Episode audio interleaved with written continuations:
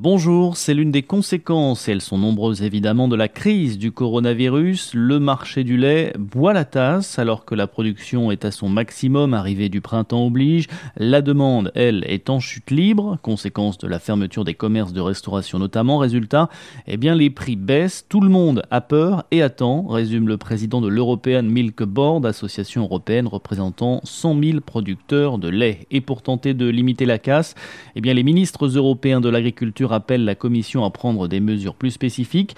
De son côté, Sodial, première coopérative laitière de France, vient de demander l'aide de l'Union européenne pour réguler le marché. C'est aussi la position de l'European Milk Board qui souhaite rétablir un outil de régulation européen en cas de crise.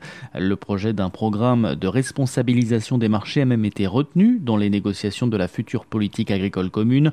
Un programme qui a de bonnes chances d'être voté selon Boris Gondouin, représentant de la France au sein du comité directeur de l'association.